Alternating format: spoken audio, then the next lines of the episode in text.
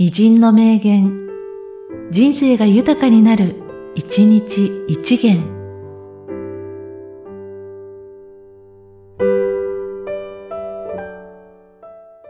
11月23日、樋口一葉。あの源氏物語は立派な作品ですが、私と同じ女性です。あの作品の後に、それに匹敵する作品が出てこないのは、書こうとする人が出てこないからです。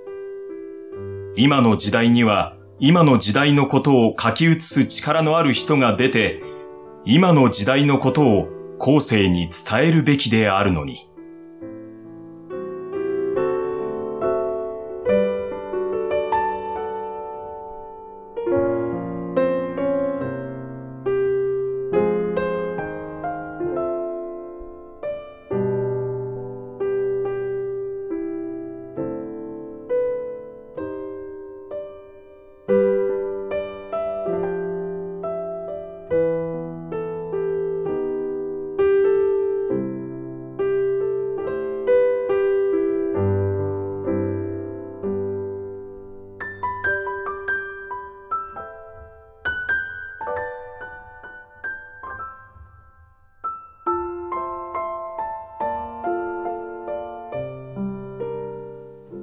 あの源氏物語は立派な作品ですが、私と同じ女性です。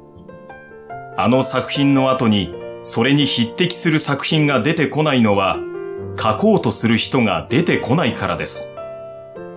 今の時代には、今の時代のことを書き写す力のある人が出て、今の時代のことを後世に伝えるべきであるのに。